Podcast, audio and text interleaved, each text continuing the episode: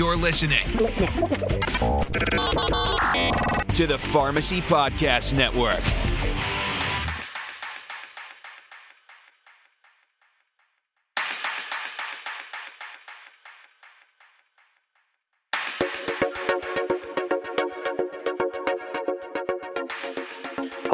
Welcome to another edition of Game Changers Clinical Conversations. I'm your host, Jeff Wall, and uh, hope you're having a great week, whatever you're doing. And as uh, we kind of open up all around the country, hope you're getting a chance to maybe get outside and do some some good stuff.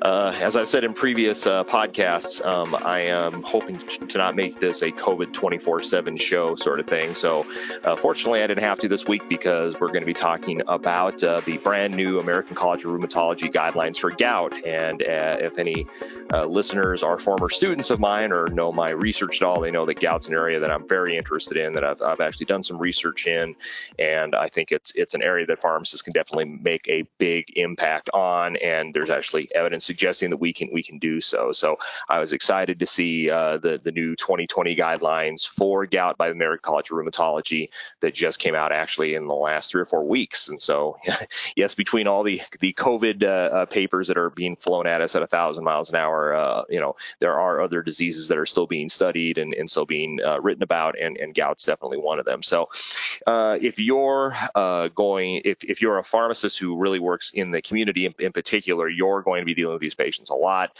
And so I thought it was it would be a good idea to just take a few minutes and kind of you know go over some of the highlights of gout and and where pharmacists in particular I think can, can make a big big impact and what the guidelines have have changed. There's been a huge number of changes, but there's been some studies I think definitely since the last set of guidelines that have come out that kind of help us figure out how to how to best treat these patients. So, um, gout is something again you're going to run into really no matter what area of pharmacy you practice in. It's it's actually the most common form of inflammatory arthritis. Affects about about nine million Americans in the United States, um, and because gout is one of the many diseases that kind of falls into that metabolic syndrome type category that that we, we all know about. Um, it is very commonly associated with type 2 diabetes. It's very commonly associated with hypertension and dyslipidemia, and of course, very closely associated with, with obesity. And so, as the obesity epidemic uh, ha- has really taken off in the United States, so has the incidence of gout. And so, gout uh, uh, numbers have significantly gone up in the last 20 years in the United States. And with that, uh, uh, um, our ability to treat these patients, we've learned some stuff. Um, we still have a lot to go. I think a long way to go with doing this, but but uh, I think again, pharmacists can play a big role in doing this. The guidelines by ACR were done as, as most guidelines today are, where they have a, a group of experts and uh, uh, the statistician, a couple other people on their on their team. They ask specific PICO questions instead of just kind of a random, you know, here's our recommendations, and then they grade the evidence for their recommendation uh, using the grade system. And uh, the the big thing that most of these guidelines do nowadays is that if they strongly recommend something, that generally means that, that they they think it's a really good idea that it's usually done. If they conditionally recommend something, they say, well, it just kind of depends on the patient situation, and that's the same if, if they go against things as well. And largely that that uh, that um, uh, strength of recommendation is based on on the clinical evidence and studies that have been published. So, uh, some of the big questions that the new guidelines talk about is uh, first up, you know, when to initiate pharmacologic urate lowering therapy. And in the United States, of course, allopurinol is the big dog, right? I mean, it's the one that 90 probably percent of, of patients with gout are on. And they actually say, and this hasn't changed a ton from last set of guidelines, that you really should consider initiating urate lowering therapy uh, in patients who have any tophi, so that that collection of of, of uh, subcutaneous tissue that's got uric acid crystals in it, uh, any evidence of radiographic damage to joints, or more than two, greater than or equal to two gout flares a year. And that's that's the same as the last year's guidelines as well. But they also say that that it is reasonable to consider in patients who even ha- has one uh, a, a, flare, but but has less than two a year. So if you had someone who even had say one a year, they would say that it's it's reasonable to consider urate lowering therapy in these patients uh, because the benefit does seem to outweigh the risk risk risk in those patients. So of course allopurinol is is the the the, the drug we almost always use in the United States. Um, it's been shown to work in a wide variety of different causes of of, of high levels of uric acid, and despite its reputation as as being you know maybe not a well tolerated tolerated drug. In fact, allopurinol is very well tolerated um, and um, is actually the, the, the preferred first line agent by the guidelines over all other agents, and that's strongly recommended. And that's including patients with chronic kidney disease. Uh, chronic kidney disease patients have often, it's often been thought that uh, allopurinol is more dangerous in that population. They may have an increased risk of, of uh, bad side effects from it, but more recent studies have suggested that's probably not true. And so they actually do recommend allopurinol first line. Now, I think one area where pharmacists can really get involved in this is that I think we're all, we all are kind of used to seeing the, the gout patient who their primary care provider has slapped them on 300 milligrams of, of allopurinol and patted them on the head and probably has never checked another uric acid ever again or never, never checked a creatinine or anything like that. And that is exactly the wrong way to go about treating uh, gout patients with urate lowering therapy. We really need uh, to treat to target, and, and the guidelines again re, re uh, uh um, um, emphasize that that's uh, an important uh, therapeutic principle in patients with gout that you want to monitor these patients, not you know all the time, but you do want, to monitor them regularly for their urate levels and try to push their serum uric acid levels less than six milligrams per deciliter. And the reason for that is that is the, the critical point at which uh, uh, um, urate crystals uh, tend to uh, uh, supersaturate and then can drop out of solution and then form the the, the basis for the inflammatory reaction that occurs in gout. Uh, studies are pretty clear that that that that if you can drop serum uric acid levels below six, the incidence of tophi, the incidence of of, of recurrent gouty arthritis flares plummets. And so we really need to be we really need to be uh, uh vigilant about doing that. But what if you had a patient who's on 300 milligrams of allopurinol and their serum uric acid level is eight? You know, well, it's like, well, I can't go any higher. And the answer to that is yes, you can go higher. And and again, even though the, the I think in the United States we're really used to seeing 300 milligrams as kind of the single dose for allopurinol, uh, doses above it are actually uh, well tolerated even in patients with uh, moderate uh, uh, um, to severe chronic kidney disease, as long as you just slowly go up and watch them. And so you actually can uh, slowly escalate above 300 100 milligrams of, of allopurinol in patients to get to that that target of, of, of less than six. And you just have to watch them in particular, watching them for the, the allopurinol hypersensitivity syndrome, which is probably the most feared side effect of allopurinol. And it's kind of this, you know, systemic uh, uh, hypersensitivity reaction where they get a fever and swollen joints and a rash and all that other stuff. And it, it can be very serious, but uh, uh, uh its incidence is probably overstated based on previous studies. And, and and we know now if we kind of you know start low and go slow with allopurinol, almost everybody can tolerate it quite well. We do have other choices for urate lowering therapy, but febuxostat is probably the, the, the second one that uh, is is recommended, and and it is probably a more potent uh, uh, uh, xanthine oxidase inhibitor than allopurinol, so you're probably more likely to get to goal, but it's much more expensive. And uh, it was recently uh, found that in patients with coronary disease, it actually increases mortality. And, and to that point, the uh, guidelines that just came out in 2020 have actually said that you know if you have a patient with coronary disease and that's on febuxostat, you should probably get them off of it and get them either back onto allopurinol or some other treatment long term because of this of this risk of increased mortality in, in, in coronary uh, artery disease patients. So, so again, urate lower therapy is a, a, pretty important piece, I think, of, of gout treatment. And and uh, again, I think I think we're all used to seeing people on kind of that standard dose of allopurinol, and it's just that's not true. You can start, uh, you should probably start low in most patients with with gout when you're first initiating allopurinol, but uh, as long as they don't get a rash from it, don't get real bad stomach upset, something like that, you can titrate it very nicely uh, um, up to, you know, in some cases, you know, sometimes even five, 600 milligrams of, of allopurinol if that's what it takes to get their, their target uh, uh, urate level below six milligrams per deciliter. The other thing pharmacists can remind, especially primary care docs of, because I think rheumatologists are fairly aware of this information, but sometimes I think primary care docs aren't, is that when you're initiating uh, allopurinol or any urate lowering therapy, you probably should also administer concomitant anti-inflammatory prophylaxis therapy for three to six months after you initiate therapy. And the reason for that is that when uh, uh, patients' uh, um, serum urate levels drop suddenly, that actually can precipitate a new flare. And so to prevent that from happening, um, um, uh, the, the guidelines, you know, recommend either low dose colchicine, low dose non-steroidal anti-inflammatory drugs, or low dose prednisone. Um, it, it, just again for three to six months um, uh, after initiating uh, urate therapy to decrease the risk of these rebound flares that can occur. So uh, again, a lot of times I think I think um, uh, primary care docs are unaware of this recommendation, and so if you're working in the community and and and you see a new prescription for allopurinol, and you know it's their first prescription, and they're not on this concomitant therapy, I think it's probably worth a phone call uh, uh, to the provider and say, you know, you know, this isn't, you know, this isn't Joe Schmo at, at, at XYZ pharmacy saying this. This is what the 2020 ACR guidelines are saying, and it does prevent the rebound flares in in, in, in these patients. So, uh, so that's something else the guidelines talk a lot about. Now, here's a key piece. I think that it's always nice to when when, when our profession gets a call out, and they did get a call out in the 2020 guidelines. So one of the one of the uh, uh, recommendations in the guidelines, uh, actually, I'll just quote from it. Says uh, delivery of an augmented protocol of urate lowering therapy dose management by non-physician providers to optimize the treat to target strategy that includes patient education, shared decision making, and protocols is recommended for patients receiving this. And they call out both nurses and pharmacists that that we can uh, basically work with with primary care providers or or or even rheumatologists to help with education and to help with a protocol that helps to adjust urate lowering therapy as needed. And, and that's based on a couple of studies actually that, that have been done uh, with pharmacists in in a commu- in a community or ambulatory care setting where they basically you know uh, were aggressive uh, when they needed to be about adjusting urate lowering therapy and getting people to goal, and they found that they actually did a better job of that than primary care physicians did. So it's always nice when pharmacists get a call out in in in uh, medical guidelines, and so that that was nice to see.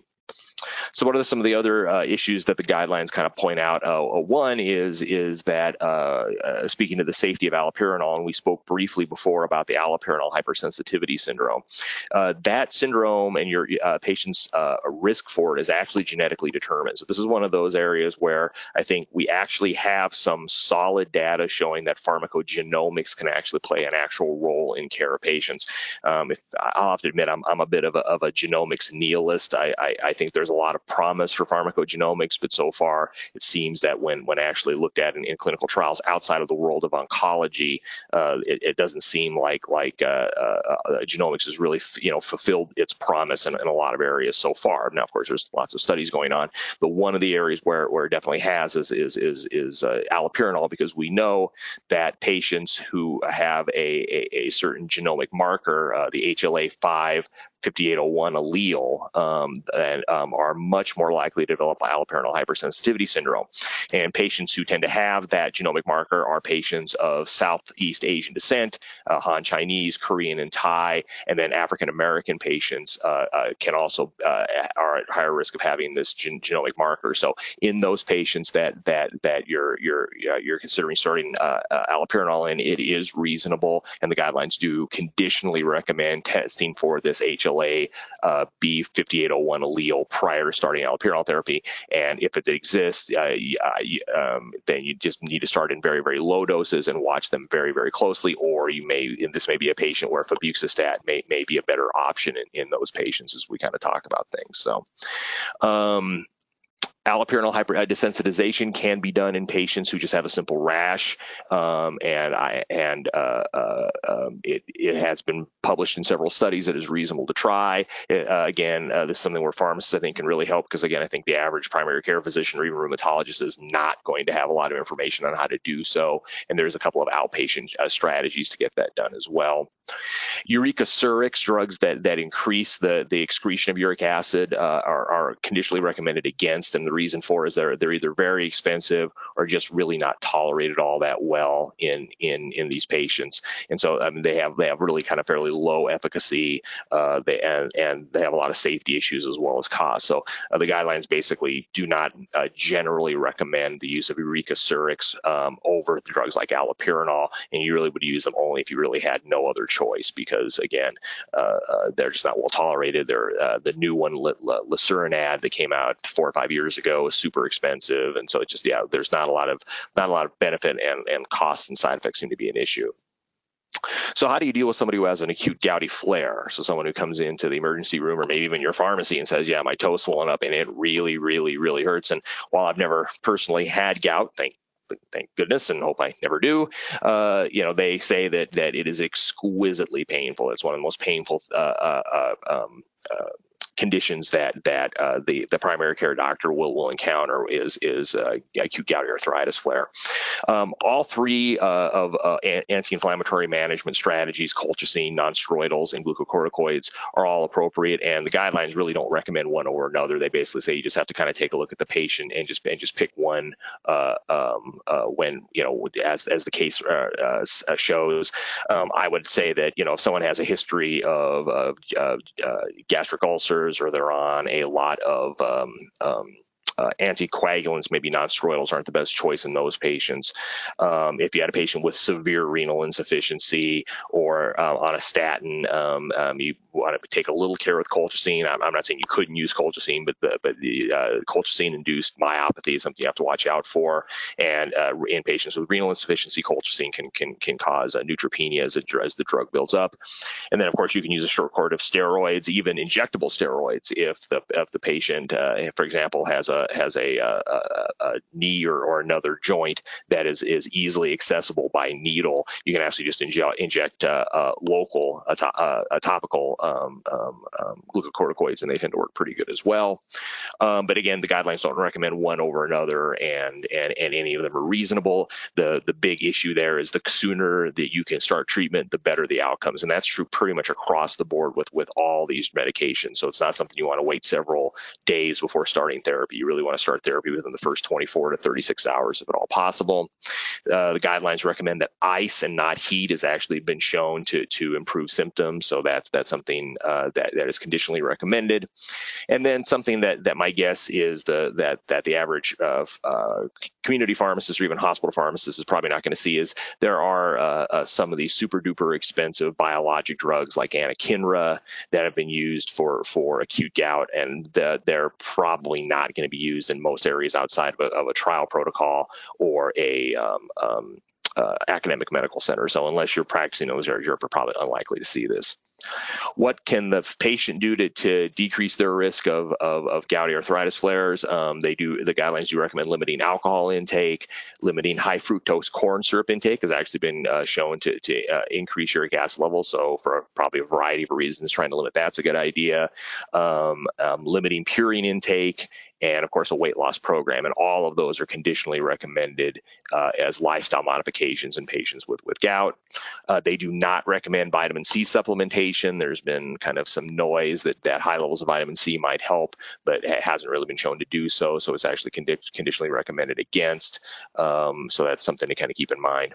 And then finally, for the pharmacist, the management of concurrent medications. There are several medications that can actually improve or or decrease the body's ability to excrete uric acid. For example, the thiazide diuretics block uh, uric acid excretion. And so if you had somebody with bad gout uh, and they also have hypertension, hydrochlorothiazide is probably not the best drug to put them on. And the guidelines do recommend conditionally that switching someone who has gout with hypertension to an alternative antihypertensive when feasible is, is, is reasonable to do. Which one would you pick in that pace? Well, the guidelines recommend losartan, which is we all know is probably not coming back on the market anytime soon. But but but um, if it does come back on the market or you're, able to get losartan losartan. Losartan is actually the the uh, the preferentially recommended uh, antihypertensive in patients with gout because losartan, unlike all the other uh, ARBs as well as unlike uh, ACE inhibitors, has been shown to increase uric acid excretion by about 20 to 30 percent. Um, in patients who have hypertriglyceridemia, um, um, uh, some have advocated adding things like fenofibrate. The new guidelines actually, recommend against adding that to gout, regardless of disease activity, and that's largely because its effect on uric acid has recently been shown to be kind of minimal. So, uh, yeah, and and we know the benefit of of uh, um, uh, the fibrates in patients with cardiovascular disease is far less than people with statins. So really, there's going to be the very rare patient um, who would who has maybe only hypertriglyceridemia that you might be able to use the combo uh, with, but it, its side effects and, and the fact that it, it doesn't have a lot of other benefit besides just lowering triglycerides is, is what has people done that. So, so that's kind of the guidelines in, in a nutshell. Um, you know, again, uh, it, you know, gout something I'm very interested in and and always have been. Um, I think it's something that pharmacists run into all the time. And because it's it's a rheumatologic disorder that is um, um, uh, treated mostly actually by primary care docs. Most gout patients are not treated by uh, um, a, a rheumatologist. I think there's a lot of room to go as far as education and making sure that that that primary care providers are really up to date on what the guidelines say to, to provide you know the optimum therapy with these patients. So as always, uh, you know this this and all podcasts are are brought to you by uh, CE, Impact. Um, as you know, CE Impact has uh, a uh, some great op, um, opportunities and, and, and, great programs, uh, really uh, virtually live when we get back to doing things live again, and um, things like this podcast, things like the Q Friday activities, all are worth CE, and I hope um, I think all of them are, are worth your time and, and and and worth looking at because I think they're able to deliver a lot of good information information to you in a short period of time and, and information that I think really impacts your practice. So let's uh, hear a little bit about the CEI impact people uh, right now. Hey, Pharmacy Podcast Nation, are you tired of searching for meaningful CE? CE Impact brings learning to you through a continuing education subscription service. That's right, no more searching. It comes directly to your inbox and it's really good. Subscribe today at ceimpact.com to receive a hot topic CE course on the first of every month. You'll also receive bonus content and tools to implement your learning. Plus, participate in a live journal club continuing education on the second Wednesday of every month to keep up on evidence based information. If you want to keep searching for good CE, you might or might not find it, and you'll waste a lot of time searching. Or you can sign up today to get CE Impact's subscription service and have all the CE you need when you need it. It's that easy. Once again, go to ceimpact.com and sign up for the subscription service. Don't waste another minute. ceimpact.com. Let the learning come to you. So to wrap up, um, you know, gout is something you're going to see. Gout is is is common. Um, there's a lot of things that that I think pharmacists can do to to uh, optimize uh, uh, the the treatment of these patients, making sure they're on the appropriate urate lowering therapy, making sure that dose is correct and they're at treat the target, making sure they have a plan for when they develop an acute gouty arthritis attack and how to deal with that, uh, trying to uh, uh, emphasize lifestyle modifications and when possible adjunctive medications like if we ever get it back, losartan, that that that can help uh, decrease uh, uric acid levels more. So that's it for this week of of um, uh, uh Game Changers Clinical Conversations. Uh, join please join me next week. We'll have some great topics coming up in the next several weeks. And remember, time flies. I don't know where it's going, but today is the most important day of all. Thanks very much.